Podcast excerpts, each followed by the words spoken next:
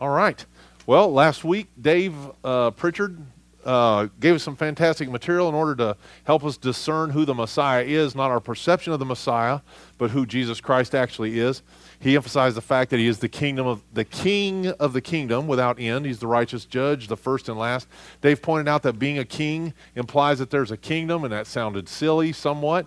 But so many of us live. Uh, I say so many. I'll include myself. All of us, we do as people. We we just going to live how we live, regardless of who the king is. We're going to live how we live. We're Americans. We do what we want. We're free, and so on.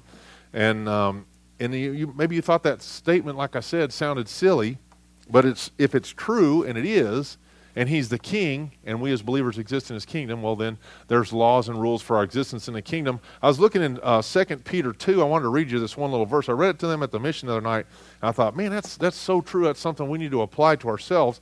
It says um, in 2 Peter 2, it's talking about people that would lead other people astray, but the things that lead us astray, you remember the world, the flesh, and the devil. Of those, these that would come uttering bombastic and empty words, they seduce by fleshly desires and debauchery people who have barely escaped from those who live in error. They promise them freedom. Listen to that. They promise them freedom, but they themselves are slaves of corruption since people are enslaved to whatever defeats them. Uh, you think you're free, you're free to live how you want to live in this kingdom, but it says that whatever, you, whatever enslaves you, um, whatever corrupts you, enslaves you. And so, though you may feel yourself free, we have a, we have a very righteous king. He's a very good king. He's a kind king. But he's also a God of judgment, a God of wrath. And we gotta we gotta measure those things when we when we take advantage of his goodness, just like a child. When they when you take advantage of dad's goodness, there's usually the car pulling over and a beatdown going on in the back seat. You can't continually take advantage of the goodness of the king and expect no wrath. So I remind you that like Dave said, the kingdom, it appears to be invisible. Uh, uh, Luke 17 20, we talked about that last week, how it appears invisible, but according to the king, he's returning in the future and he will it will definitely be visible he will be visible we operate as ambassadors of his kingdom in this age and it will be uh, he will be more um, visible to us in this kingly throne that he's going to set up in Jerusalem in the future. And when he does return, there'll be no excuses that will be acceptable for not following him obediently, uh, whether he was visible standing in front of you or not. He gave assignments, he gave us things that we're supposed to accomplish.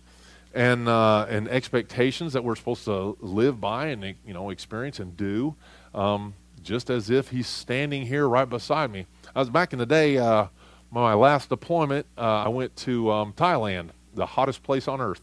I thought Saudi Arabia was hot. I'm sorry, Thailand's hotter. It's hot. And um, Thailand has a king. And so before we were allowed onto shore in Thailand, uh, they gave us this rundown of the things you could do in this kingdom. It's the kingdom of Thailand. Thailand means the land of friendly people. But they told us do not say anything against the king or his kingdom. Don't say anything against his people. Do not do anything uh, they had quite a few little rules that were kind of. You couldn't spit on the ground. I don't remember what the reason was, but couldn't spit gum out. It was really clean for a, a relatively poor area. But uh, this is the point. I never saw the king. Not one time did I ever see the king when I was in Thailand. I never saw his castle or house, whatever he lived in. Never saw his grounds. I never saw his. I saw one military guy of Thailand there. But that doesn't mean there wasn't a kingdom. Doesn't mean there wasn't a king. And what happened actually shortly thereafter, some of you older types will remember this, was a young guy from the United States, his dad was stationed there. He broke a car window. And they took him and put him in jail. And right after that, they took him and caned him. And it was a big deal. You remember that, Daryl? Yeah, they caned him. And it was a big deal because they, they're hitting one of our American citizens. Hey, don't break the car window, dummy, and you don't get the cane. The thing about the kingdom is the king dictates what the punishment is.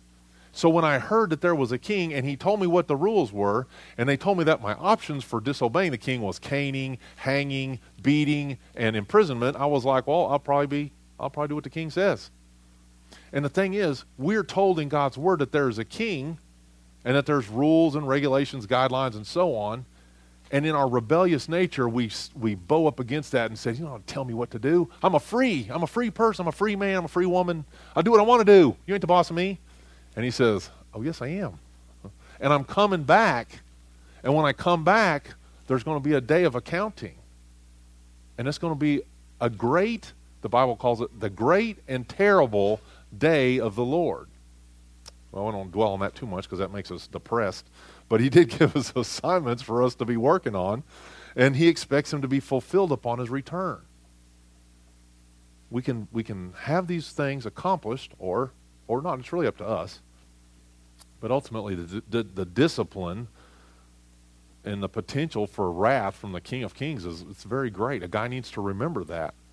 I was reading in Revelations this week, and it talks about the wine press of wrath, the wine press of wrath, and the you know we always think of kind of make it light of that. You know, you see the people stomping the grapes with their feet, but the wine press is more like these apple presses you see, where it's like a big, a big uh, screw with a plate, and they screw it down, and they screw it down, and they screw it down, and if you're you're one of those little grapes, by the way, and you're getting pressed in that thing till the juice runs out, the wine press of wrath, it's not a good place to be.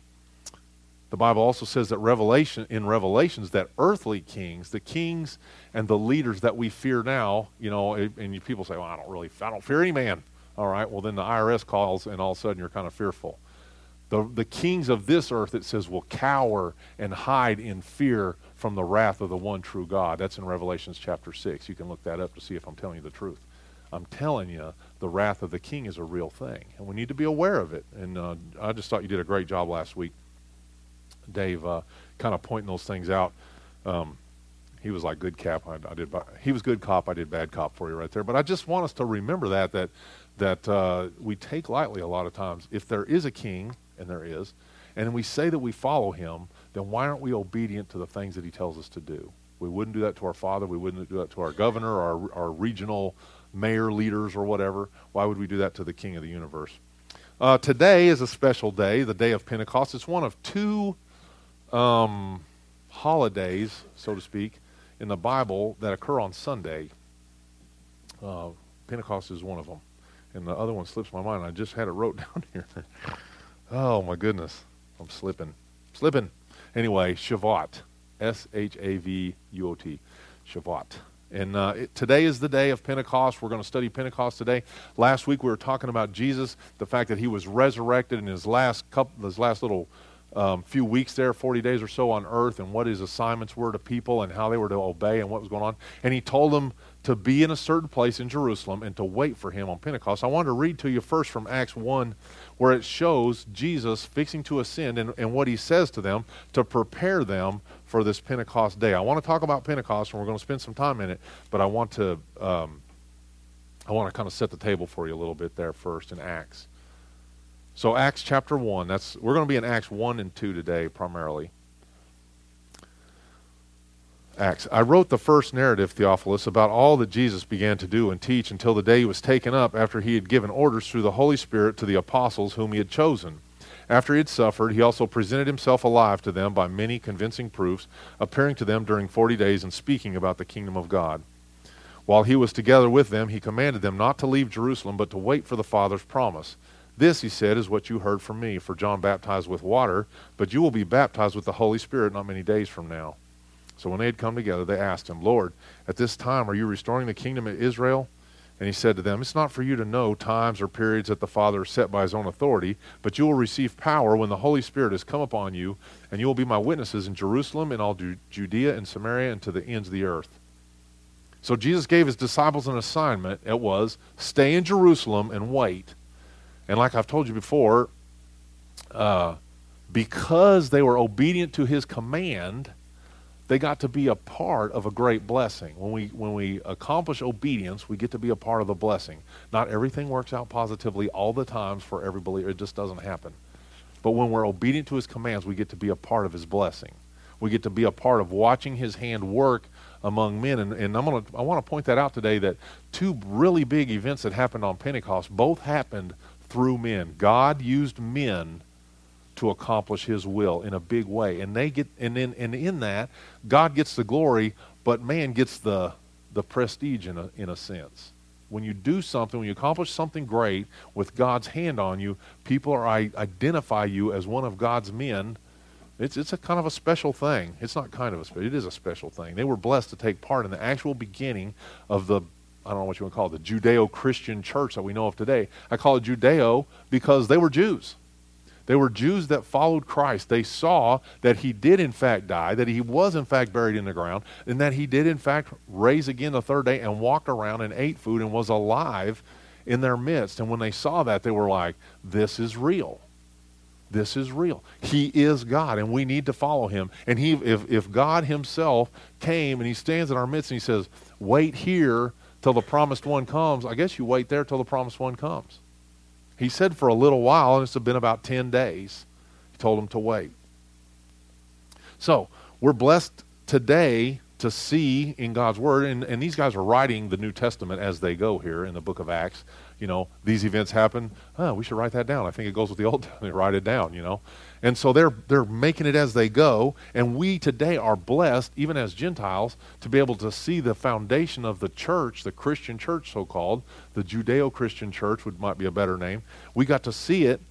They got to see on that day this miraculous sign of the divided tongue sitting on each one of them and they saw 3,000 saved and baptized by their witness, with many more soon added, it says. So they got the blessing of seeing all this happen at once. We get the blessing of them writing it down and giving it to us for us to operate on still today. I'm going to read Acts chapter 2. I want to, it's pretty long, but I kind of want to read the whole thing. What time is it? Man, 1044. Come on, Jed. Sorry. I don't know. I'll probably do the same thing to you at times, I'm sure. Well, we'll we'll uh, we'll read the highlights. How about that? Let's start at Acts chapter two. It's it's really critical that we understand this beginning of this uh, of this church. When the day of Pentecost had arrived, they were all together in one place. Suddenly, a sound like that of a violent rushing wind came from heaven, and it filled the whole house where they were staying. And tongues like flames of fire were divided and appeared to them and rested on each one of them. And they were all filled with the Holy Spirit and began to speak in different languages as the Spirit gave them ability to speak. There were Jews living in Jerusalem, devout men from every nation under heaven. These were men that sought after God. That's why they were there. They were being obedient to God. You had to be in Jerusalem for Passover and for Pentecost and for tabernacles, and these guys were there. When the sound occurred, the multitude came together and was confused because each one heard speaking in his own language, and they were astounded and amazed, saying, Look, aren't those who are speaking Galileans, these people from this north little, aren't these people just a bunch of people from Mayland?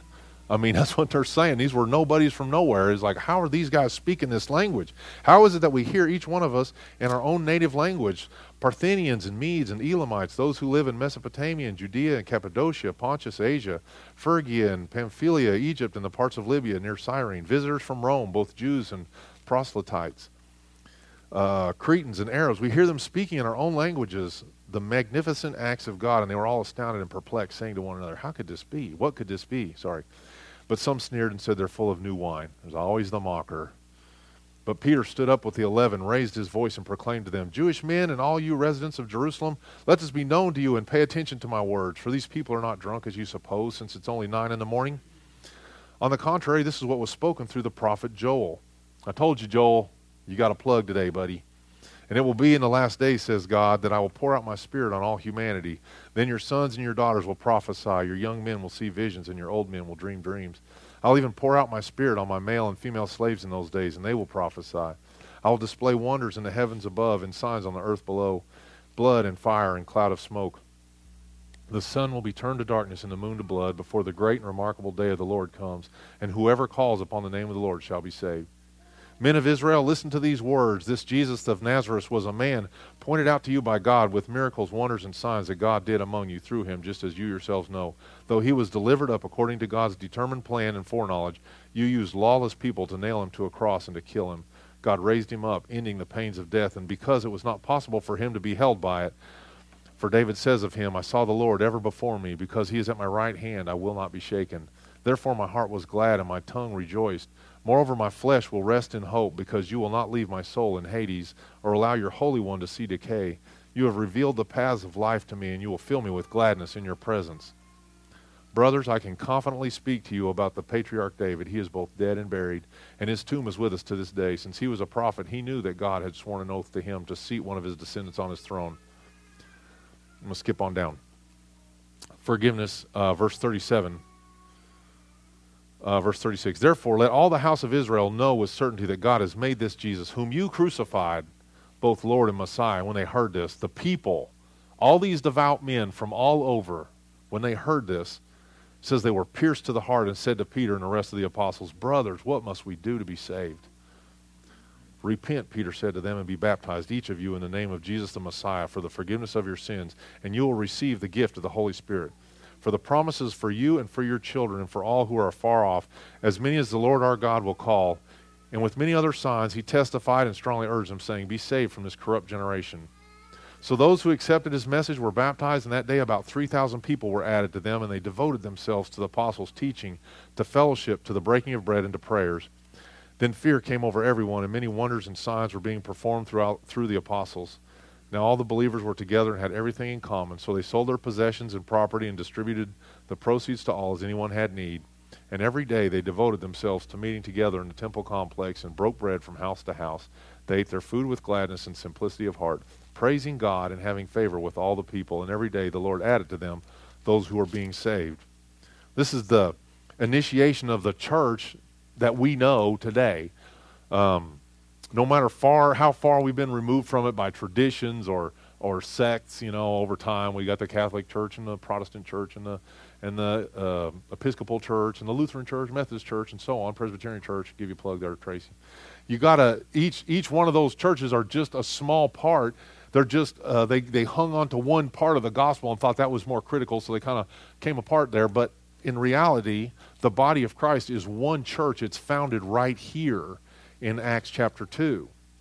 It's a group of obedient men that came together by the word of the Lord. The Lord told them what to do. They went and obeyed, and they were able to institute the church that continues to this day. And it's it's miraculous in its work. It's I don't know. It's not the largest single uh, religion in the world, is it? It's probably it's right up there though. If it's not, it's right up there with uh, Muslim or whatever. But uh, it's still 2,000 years later. It is very powerful. It's still uh, drawing people to the Father. It's still doing its work because the obedience of 12 guys. And it's it's amazing. I wanted to back up just for a second here because I wanted I want to go we're going to go two steps back today. The first step is in Joel. What what Peter quotes right here is in the book of Joel. And I thought it was interesting that he quoted that. As I read through that a couple times, I read Acts chapter 2, I'm like, why did Peter pull this one? Of all the stuff he could have pulled out, why did he pull this one from, from Joel out of here? and it will be in the last days. It starts in verse 17. It's actual Joel chapter 2, verse 28 through 32. If you want to, if you want to look that up, I'm make make a move here. Got that thing wrapped around my throat. It's yoking me. Uh, Joel chapter 2, uh, 28 and 32. Uh, you might turn there because I wanted to show you a couple things around that verse. Joel. Hosea, Joel, Amos. Hosea, Joel, Amos, and you're in the Old Testament right after Daniel. Chapter 2, Joel 2, 28. God promises his to, to pour out his spirit. Peter brings this up because he's like, hey, this seems like what's happening right here. God's pouring his spirit out, just like he said in the book of Joel. Again, they're writing the New Testament as they go, which tells me, friends, you who might be um, wondering why we would ever preach from the Old Testament, the New Testament's the commentary on the Old Testament. It fulfills the Old Testament. We got to have the Old Testament in order to have the New Testament. You can't have one without the other. Anyway, Joel talks about pouring out his spirit. If you look where that verse is in Joel, surrounding it is an absolute uh, kind of beat down of the Israelite nation of what's going to happen and what they're due, what kind of judgment they're due, and how the nations around them are corrupt and wicked.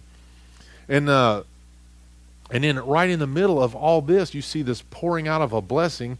Verse 29, I will even pour out my spirit on the male and female slaves in this day. He talks about this blessing, and but, and I'm, and I'm looking at Peter going, why would he mention this? But if you look at what happened to the church and to, the, and to Jerusalem and to Israel itself right after that, it falls right in line with Joel.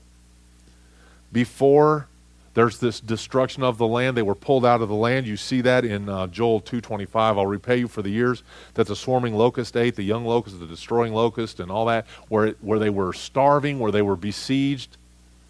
That happened. The Jews have now been restored to the land for a short period of time. But right after that, you see um, in uh, chapter 3, you'll see again that they're they're split apart again. Three verse three. They cast lots for my people. They bartered a boy for a prostitute and sold a girl for wine to drink. Also Tyre and Sidon and all these things. They're all just beating Israel down again, and they're separated from the land again. And Peter, without he probably didn't know that this was going to happen. He might have thought it was because Jesus did say that it wouldn't be long and that and the temple would be torn down he may have seen it kind of coming, but you know, you see better looking backwards than you do looking forwards. He didn't know exactly what was fixing to happen to Israel, and it was our Jerusalem fixing to be sacked again, and the, the second dispersion where they're sent all. He didn't know that, but God's word does in Joel, and somehow through the working of the Holy Spirit, Peter is prompted to give that that message from Joel. But this is what I really uh, was impressed by, and it's three verse fourteen. So this persecution is coming, this separation of the Jews from the land again. But in Joel 3, verse 14, it says, Multitudes, multitudes in the valley of decision, for the day of the Lord is near in the valley of decision. And then it talks about the end times. The sun, the moon will grow dark, and the Lord will roar from Zion, and so on. And then ultimately, he restores his kingdom there in verse 17. Multitudes, multitudes in the valley of decision, for the day of the Lord is near in the valley of decision. Peter without even trying, pointing people back because the Spirit's working through them. And that's how it works. That's why it's powerful because the Spirit's working through them. But Peter speaks these words. It leads people to go back to look at the book of Joel and they see multitudes in the valley of decision. These multitudes are nations that are not Israelites. That's us. That's you, Gentiles. These people are in the valley of decision. At any time they can be destroyed. At any time the Lord returns. And there's no more chance because the day of the Lord is near in the valley of decision. If you've been called, if you've been called in your spirit, if you've been convicted in spirit, and you know that you've been called to be saved, and you refuse to answer, then the day comes of wrath, and every drop of juice is going to be squeezed out of you. If you're in the valley of decision, you're supposed to seek the Lord while there's still time. You're supposed to act on that. You're supposed to taste and see that the Lord is good. You're supposed to do something about it when you're in the valley of decision. Act on it. But if not, comes this terrible wrath. But what happened before that was, he says, um, whoever, whosoever calls upon the name of the Lord shall be saved. For the first time, well, not for the first time, in a big way, how about that? We see a Jewish man, Peter, give an open invitation to the world to accept Christ. Whosoever, even you, uh, Tennessean, even you, Iranian, even you Persian, even you Syrian, even you Greek, even you Roman, if you call upon the name of the Lord, you can be saved. It's the first big calling that we see like that. In the Old Testament, there were times where different um, where God talked about the Jews and he left a place for outsiders to come into the tabernacle, but they could only come into the very outer area where all the wrath was, where all the bronze instruments were. That's where they had to come. They couldn't go to the inner area. Only the Jews could. It was called the outer court. And they only they could only go out there. They couldn't come on in. But now whosoever calls upon the name of the Lord shall be saved. And it goes on to say, like I said, multitudes, multitudes, millions, myriads are in the valley of decision. For the day of the Lord is near in the valley of decision. Immediately surrounding that sentence of, of, um, of Joel 28 to 32 is all this uh, 312. Let the nations be roused and come to the valley of Jehoshaphat. That means the, the, the wrath of the Lord, or the, the valley of the wrath of the Lord.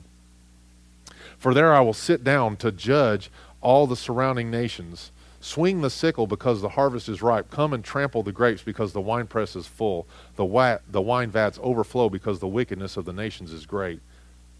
And then in there, there's that little sentence multitudes, multitudes in the valley of decision.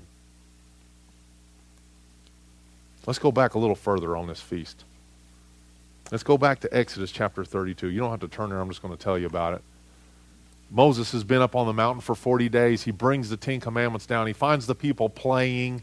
It says it's not they're not playing golf. They're playing wickedness is what they're doing. And God's God is fixing to put the absolute hammer down on them. And the Feast of Pentecost is rooted on this day. This is where it begins because it means um, the time of the giving of our Torah, or Shavat. That's what it means, Pentecost. It's the time of the giving of our Torah. It's when the law was brought down the mountain. And the Jews celebrate it still today. And this day was on a Sunday. And the Jews today do everything in their power to show that it wasn't on a Sunday, that it was actually on a Sabbath, and that they can't tell time from that, and they try to trick their people up. Because if they look at it, they have to say that it happened on a Sunday, and they have to say that Pentecost ties to the coming of the Holy Spirit, and they have to say that the first fruits is the other one that begins on a Sunday. It begins on the day after the Sabbath, which is a Sunday. That's the day that Jesus rises from the grave. Happens on a Sunday. If I have to look at Passover, I'm a Jew, I have to look at Passover and I have to say that it concludes on Friday, and three days later on Sunday, the Lord is raised again. On the first day of the week, it says, and I have to see that it ties into first fruits, then I have to say, well, maybe there is something to do with, with Christ and Passover and with Christ and Pentecost. But they don't want to say that because they, they're willfully blind. And it's what they are. And it's, it's a tragedy. And that's why we're supposed to give the gospel to the Jew first.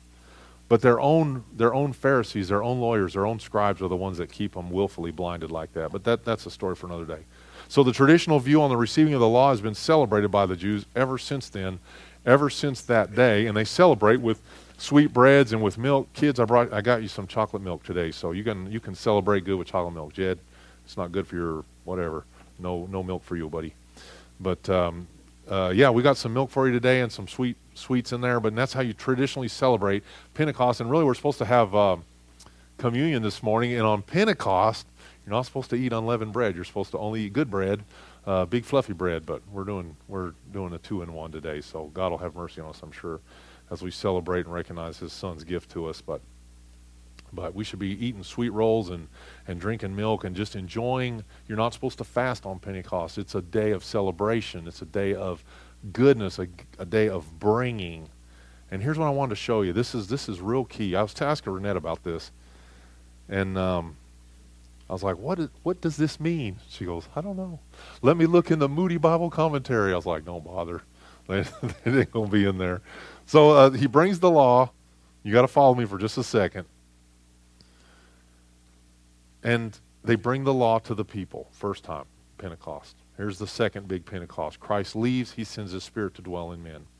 Once again, the law comes to man. Jesus says, I came to complete the law. I come to satisfy the law. I come to fulfill the law, however you want to read it. But I'm telling you, the law is still viable. The law still works. The law still convicts of sin.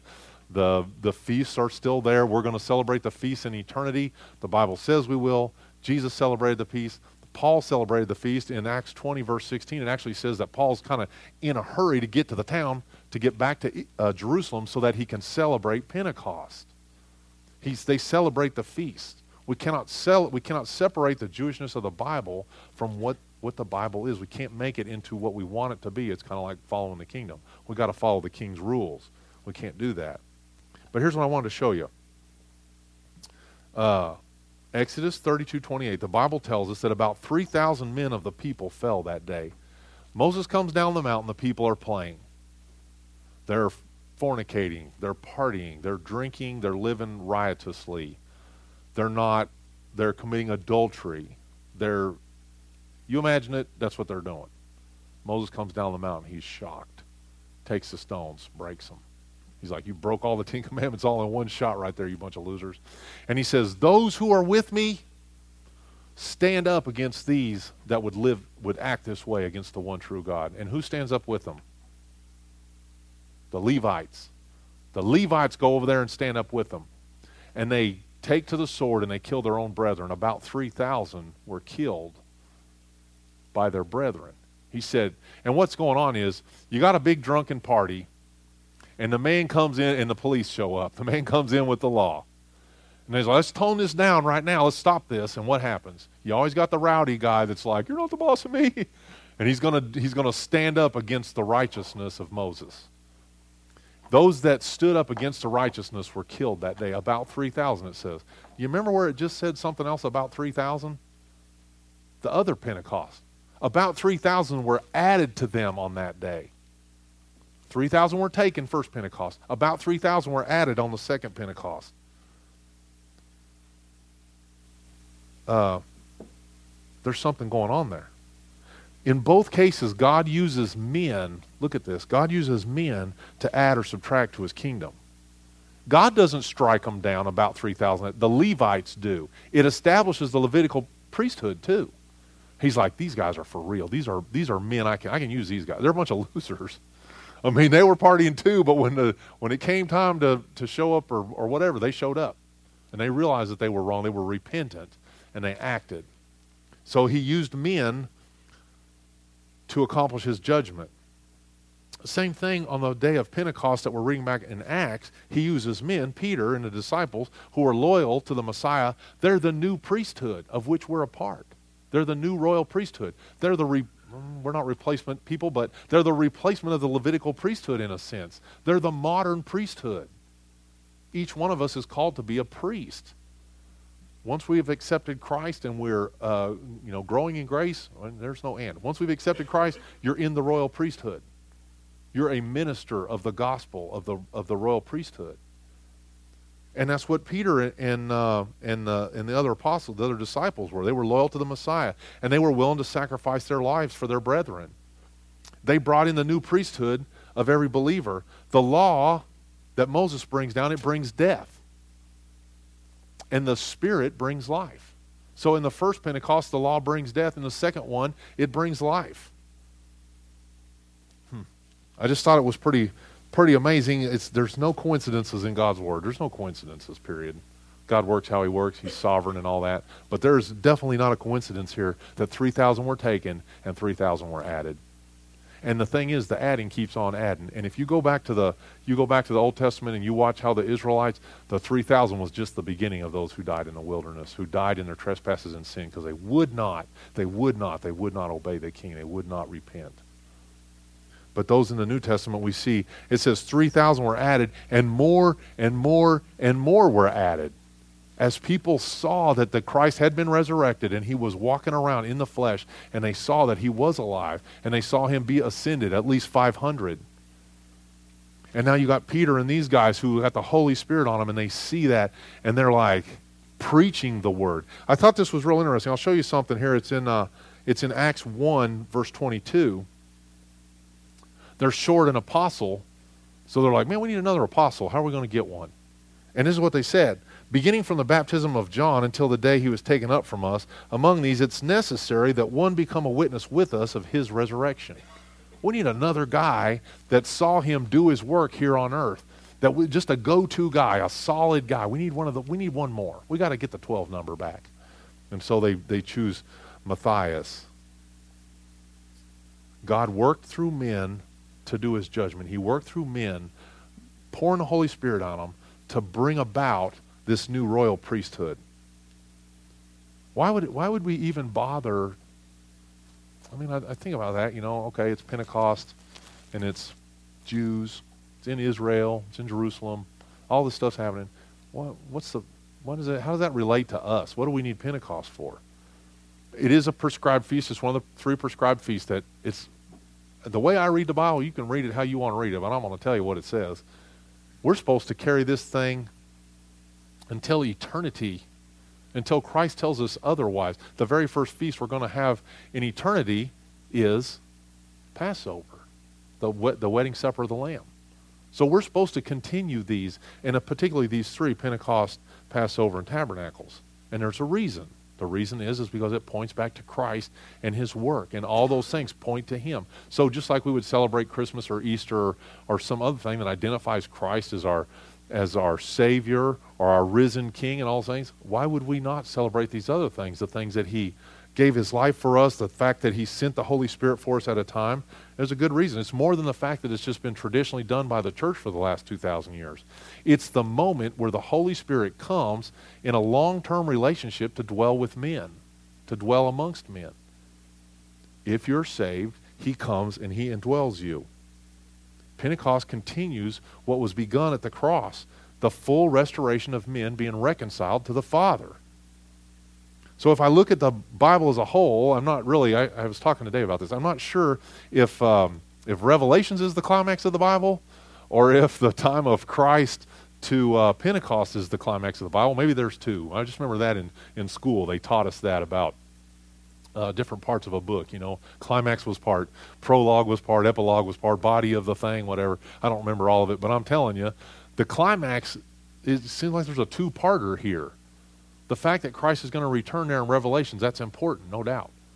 But the part that applies most to us, us being in the story right now, is the fact that He came, He died on our behalf, He was crucified, He was buried, and He rose again, and He gave us an assignment to go and preach the gospel to all nations. Hmm. The power that was revealed on the day of Pentecost is the kind of power that causes kings to hide their faces from his wrath in Revelations.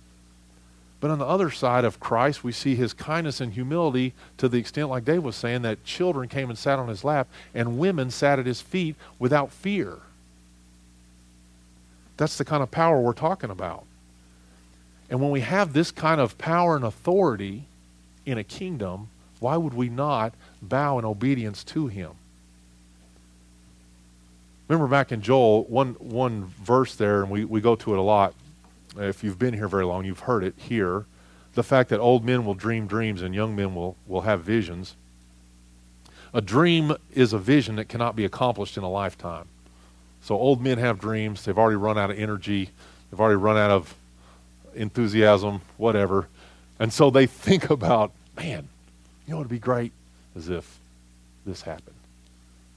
And young men have visions because they can actually accomplish it in a lifetime, still have the energy and enthusiasm so on to get it done. So, uh, so older men can have dreams without the stamina to accomplish them, but they can pass these dreams on to younger men to develop them and accomplish them. Um, and young men actually have the, the ability and energy and so on to actually make it happen. Christ gives us the vision that he has. He's only 33. He's a young man. He's only 33 when he's resurrected. He gives us the vision for reaching the entire world for his kingdom. And we saw it in Matthew 1 8 there, or I'm sorry, Acts 1 8, where it says, um, For you will receive power when the Holy Spirit has come upon you, and you'll be my witnesses in Jerusalem, Judea, Samaria, and all the ends of the earth. When you see what he, the assignment he gives them, he's giving them the assignment like, hey, uh, you guys can accomplish this. This is my vision for you. Go to your neighbors, uh, go to your home, go to your neighbors, go to your enemies, and go everywhere else too and preach the gospel. You got time. And he's not going to return, Christ is not going to return till this is adequately accomplished according to his will. We can see these different things going on internationally, and we'd say, man, uh, the, the world can't get any worse. There's no way it's possible it could get any worse. But it's not going to end until Christ says, that's it. This is the last person that's ever going to be saved. This is him. And when that time comes, there will be nothing to stop his return. He's going to return whether you want him to or not. And at that point, you're going to be called to account. You'll either have believed or you won't. You'll either be under his wrath or you'll be under his grace. Anyway, the action required to accomplish the vision of Christ requires every believer to get involved those 11 men, they thought, man, we better get one more. It's going to take at least 12 of us to reach the entire world with the gospel. No way we could do it with 11.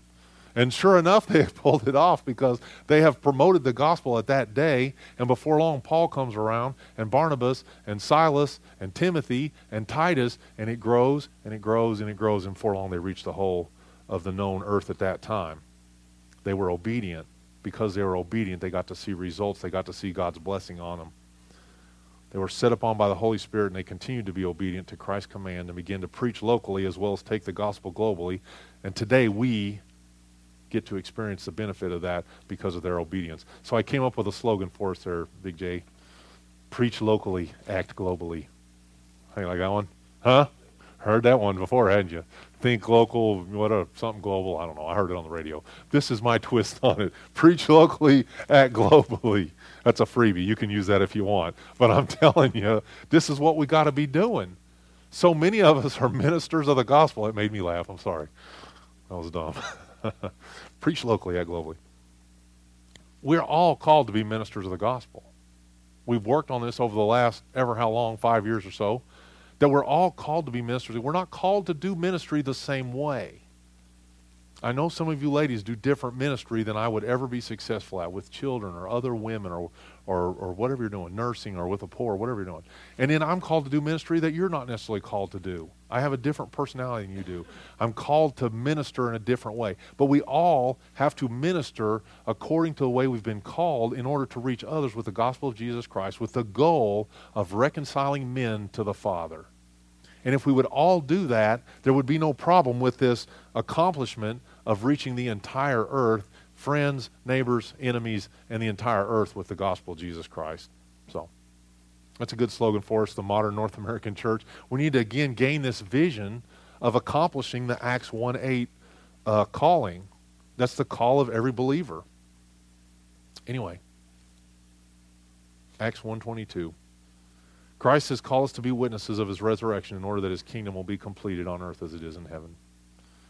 If there's any kind of, I use you, I'll give you an old time Baptist word. If there's any unction among you to begin to be freshened, to give the gospel to another person, like when you first believe, you know, you want that fresh. Remember when you first believed? I remember I was a little kid. Aubrey, I won't tell you this. I want you to look at me because I want you to know how crazy I was. I was I was the kid. I was the kid that other parents were like always had to tell my parents after church that I had been a little out of control in church and stuff. I was that kid. I was the kid that got beat every Sunday, sometimes generally taken out of the service, beaten, and then returned to the service. I was that kid. I was really wild. I was really loud. I was, I was ready for action. But I remember how I was, and I was about six or seven years old, when I came home and I knew that the burden had been lifted off my back. And we lived in a house in Dallas, and we were, we were we were poor people. We lived in a house about 800 square foot. We didn't have a lot of furniture. And I just remember running through the house, and I was still uh, short enough that I could run under the kitchen table without hitting my head, you know. So I wasn't very tall. Was maybe five or six. I was young. And I was just filled with joy. And I was just running. Um, Matthew Musser, we went to an event one time, and he was so excited. We pull up with a bus. I, I think Pete might have been there. We pull up with a bus, and he just jumped out of the van. We were going to eat at this restaurant. He just took off running across the parking lot. I said, Matthew, where are you going? I don't know, man. I'm just, he's just so excited to be. He just took off running. That was me. I was so excited. I just ran a big couple laps around the house because I knew that the weight had been, I knew I'd been freed. And I was young. If we could get that spirit back in us, that desire back in us as we go out instead of this mindset of drudgery, what drudgery it is to speak the word of life to someone. Peter was a young fellow here. He was he couldn't have been any older than about 20. And when the Holy Spirit fell on him, he breaks out Joel chapter 2. And then when the guy says, "Man, what was what must we do to be saved? What can we do?" He's like, "Repent I got an idea. Repent and be baptized. That's the Holy Spirit speaking through him. But he had it, he said it with energy. He wasn't afraid. He had seen Christ crucified and resurrected. Listen, if there came a point in your life where you recognized that you had to be saved, that you couldn't save yourself, that you were dead in your trespasses and sin, and then you were saved, and you know that you were saved, what is got you containing that? Has work gotten in the way? Has things, has life, has busyness, has recreation and transportation and vacation and sports and TV and internet, what all these things have gotten in the way of how free you felt when you were first freed from that burden of sin that was on your back. And you got to get you got to get back. You got to get back to that. That's what Pentecost is. That's the Holy Spirit falling on you like flames of fire and invigorating you and you're just driven and you can't restrain yourself to tell somebody else about the hope that's within you. So we're going to take communion this morning and uh, and and we're going to uh, uh, spend a moment and reflect on the on the gift of uh, what Christ gave us, His death on the cross. But I want to remind you before we do that the Bible says it's got a it's got a trying statement. It says, "Not everyone who cries, Lord, Lord, shall enter the kingdom, but only he who does the will of my Father in heaven." So you need to to check yourself and see if that is indeed the case. Has there come a point in your life where you've accepted Christ and you recognize that there was no way you could save yourself, but only by crying out to Him in repentance and faith could you be saved? And if, it, if that's the case, if you got some some little hang up, some little thing, some little sin in your life, some big sin that you just can't get shook of, let's just take a moment right here before we begin with that and let's just pray over that and repent of that to the Lord and say, Lord, I'm sorry that this one thing, whatever it is, it just keeps tripping me up, and I'm asking you to come in and freshen me. I want to be where, where the living water pours out of me again, like when I was first saved. I want to have that energy again. I want to have the vision of the young man that can accomplish it in my lifetime. So let's just sit quietly just for a moment, and then we'll we'll continue on with the communion.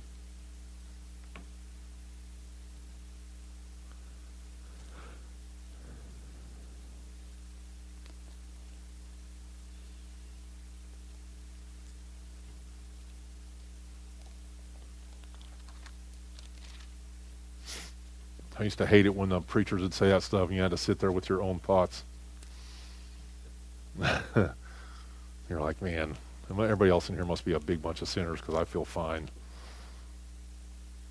Psalm 113 Hallelujah. Give praise, servants of the Lord. Praise the name of the Lord. Let the name of the Lord be praised both now and forever, from the rising of the sun to its setting. Let the name of the Lord be praised. The Lord is exalted above all nations, his glory above the heavens. Who is like the Lord our God, the one enthroned on high, who stoops down to look on the heavens and the earth? He raises the poor from the dust, and he lifts the needy from the garbage heap. In order to seat them with nobles and the nobles of his people, he gives the childless woman a household, making her the joyful mother of children. Hallelujah. Father, thank you this morning for these that have come. Father, we repent before you of the things that we've done and said and acted out in our lives It certainly wasn't how a a kingdom citizen should act, Lord. We ask for your mercy and your grace on that. And we thank you, acknowledging that if we confess our sin, that you're faithful and just to forgive us of our sins and cleanse us from all unrighteousness.